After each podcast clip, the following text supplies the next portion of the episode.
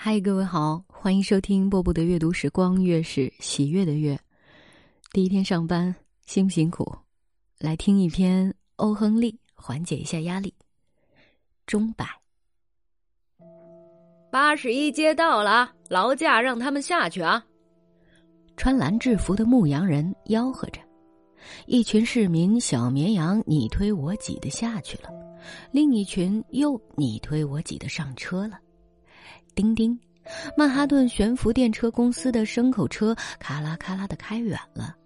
约翰·伯金斯随着从车上放下来的羊群飘着下了车站的楼梯。约翰慢吞吞的朝自己的公寓走去。你问为什么慢吞吞？因为在他的每日生活小词典里根本不存在“也许”这类词。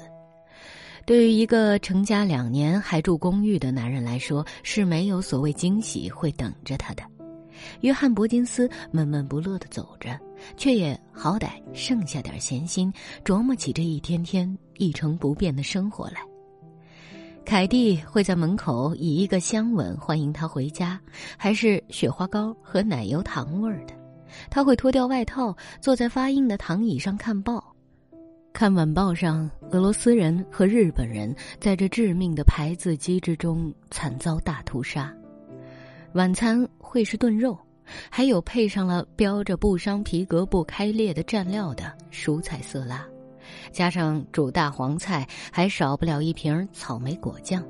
说它是草莓果酱，他都会对着瓶身标签上标注的化学成分表脸红。晚餐后，凯蒂会指给他看他在百纳背上打的新补丁，布头还是麦宾小弟好心从他的领带尾巴上剪给他的。晚上七点半，他们会在家具上铺开报纸，好接住天花板落下的石灰屑。楼上的胖子这个点儿是要开始做运动的。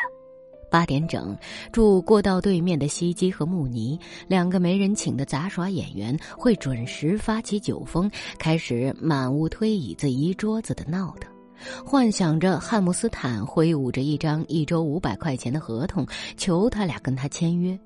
接着是天井对面那位先生会取出笛子开始窗边演奏，每晚壁漏的煤气会上街溜达，食品升降机会从拉杆上滑落。看门人会再次把扎诺维茨基太太的五个孩子送过鸭绿江去，穿香槟色鞋子的女士和她的斯凯狗会下楼，把她星期四用的名字粘在他家门铃和信箱上。这么着，弗洛格莫公寓的惯常夜晚便展开了。约翰·伯金斯知道，即将发生的就是这些事情。他也知道，八点一刻的时候，他会鼓起勇气，拿上帽子，接住自己老婆发的这样一番牢骚。你现在这是要去哪儿啊？告诉我呗，约翰·伯金斯。我寻思着去一趟麦克罗斯基家呢。他会回答：“跟伙计们打上一两局台球玩玩。”约翰·伯金斯最近养成了打台球的习惯，他会在十点、十一点的样子回家。凯蒂有时候已经睡下了，有时候还醒着，等着把镀金的婚姻锁链在他愤怒的干锅里再融下一两片金箔来。将来某天，当爱神丘比特与他那位在弗洛格莫公寓的受害者站在法庭上扯皮时，约翰·伯金斯可是要对这些事儿负责的。这天晚上，约翰·伯金斯回到家门口，遇上了一场天翻地覆的人间巨变。没有凯蒂等着给他送上爱心满满的糖果之吻，三个房间乱得给人一种不祥的感觉。他的东西散落的铺天盖地，鞋子扔在地板中央，梳妆台和椅子上四处散落着卷发钳、蝴蝶发卡、和服，还有粉盒。这可不是凯蒂的风格。约翰瞥见一把梳子，凯蒂的棕色头发在梳齿间缠成一团，他的心猛地沉了下去。他一定是遇到什么不寻常的突发事件才会惊慌成这样。要知道，他从来都是小心翼翼的收藏好这些散落的头发，放到壁炉架上那个蓝色的小花瓶里，攒起来，准备以后做那些女人们最热衷的小老鼠的。煤气灯旁边用绳子系了一张折起来的纸，很显眼。约翰拿下来一看，是老婆留的字条。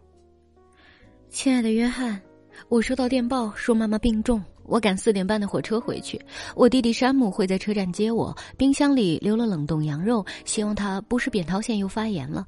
记得付给送奶工五毛钱，他去年春天病发的厉害。别忘了给煤气公司写信投诉煤气表的事情。还有，你洗好的袜子都是在最上层抽屉，我明天再写信给你。匆忙的凯蒂。约翰和凯蒂结婚两年来，从来没有分开超过一晚上过。他把字条翻来覆去的看了一遍又一遍，一成不变的日子突然杀出这么个插曲，弄得他有些晕头转向。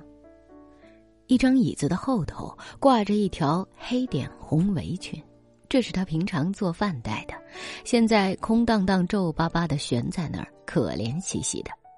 他的家居服被他在忙乱中扔得东一件西一件，装着他最爱的奶油糖的小纸袋躺在那儿，袋口的绳子还没解开，一份当天的报纸散在地板上，中间被开了个长方形的洞，应该是凯蒂从那里剪下了火车时刻表。房间里每一样东西都诉说着家里某个最本质的元素缺失了，这个家的灵魂和生命就这样凄凉分离。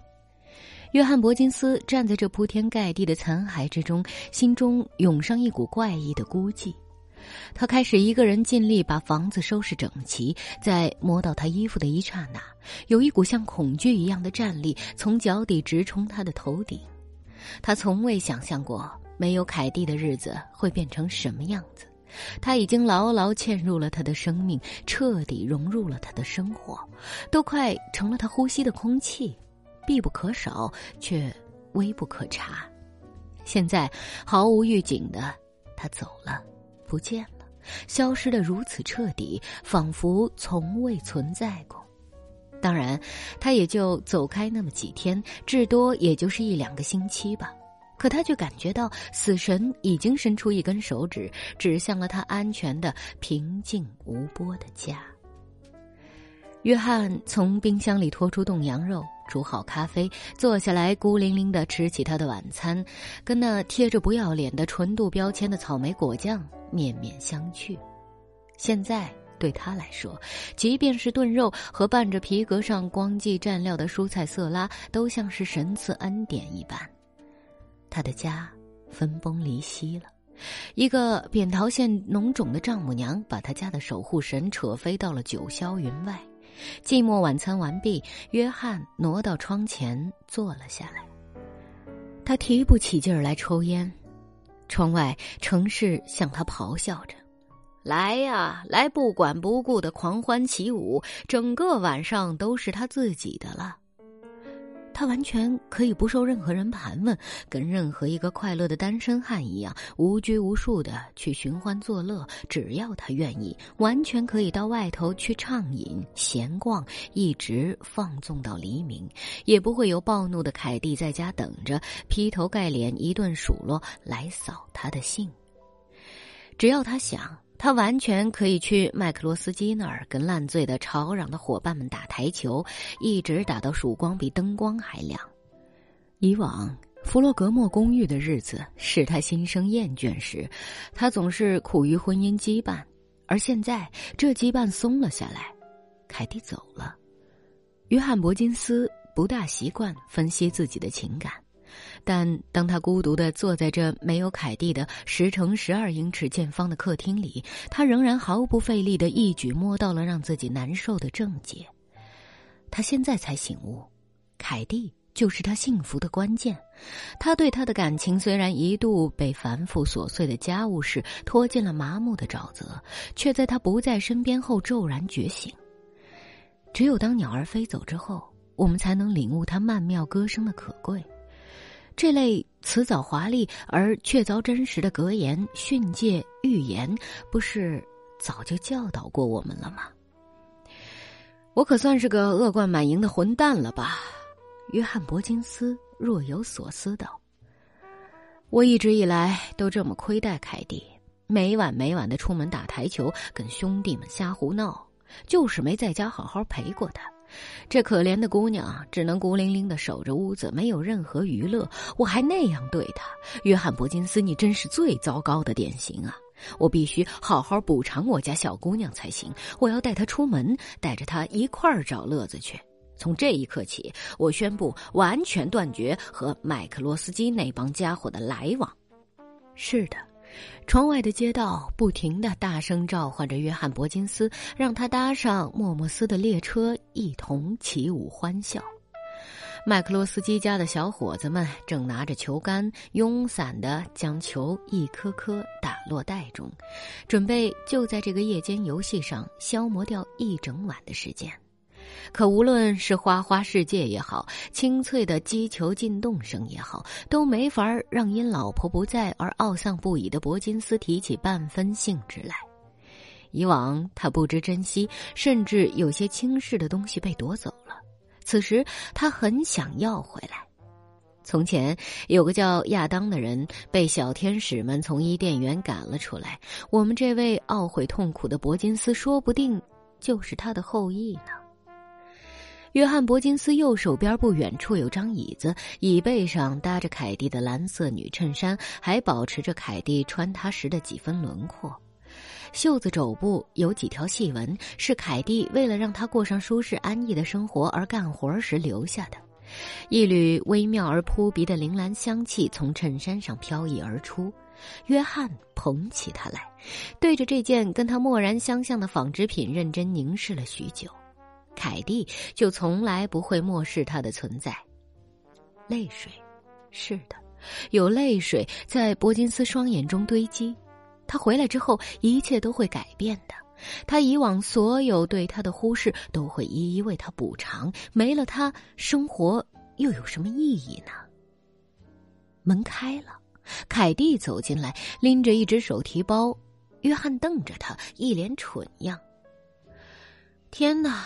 回家真好，凯蒂说：“妈妈的病没多严重，山姆去车站接我了，说他就是发了点小烧，在他们给我发电报之后，很快就好了。我就坐了下一班火车回来了。我现在只想喝杯咖啡。”弗洛格莫公寓三楼前屋的日常机轮又嗡嗡作响的转动了起来，可没人听到齿轮摩擦的咔嗒声或咯吱声。划掉一根履带，装上一根弹簧，调整好轮轴，生活的车轮便沿着往常的轨迹，吭哧吭哧的继续前行。约翰·伯金斯看了看钟，八点十五分。他起身，拿上帽子，朝门口走去。你现在这是要去哪儿啊？告诉我呗，约翰·伯金斯。凯蒂抱怨的问。嗯。我寻思着去一趟麦克罗斯基家呢。约翰回答：“跟伙计们打上一两局台球玩玩。”好了，故事读完了，生活可不就是这样吗？我是波波，跟各位说晚安。I used to write and for you daily, but my thumbs are running dry lately. No one wants to hear a song about the bitch that broke my heart. I should have listened to my mama, she saw through you from the start. But now we're here in Regent's Park amongst the flowers, and I wish it. In the sun, you look so lovely that I'm pulling for you over again. Since I have nothing left to say that will make you change your mind, I'll say goodbye on a beautiful spring day. It was a place not too dissimilar to this one where I first saw your face.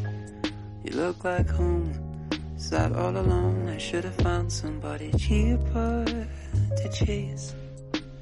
Tragically, nobody told me how expensive you would be. I lost more than money, dear. You know the swagger out of me. But now we're here in Regent's Park amongst the flowers, and I wish it would rain.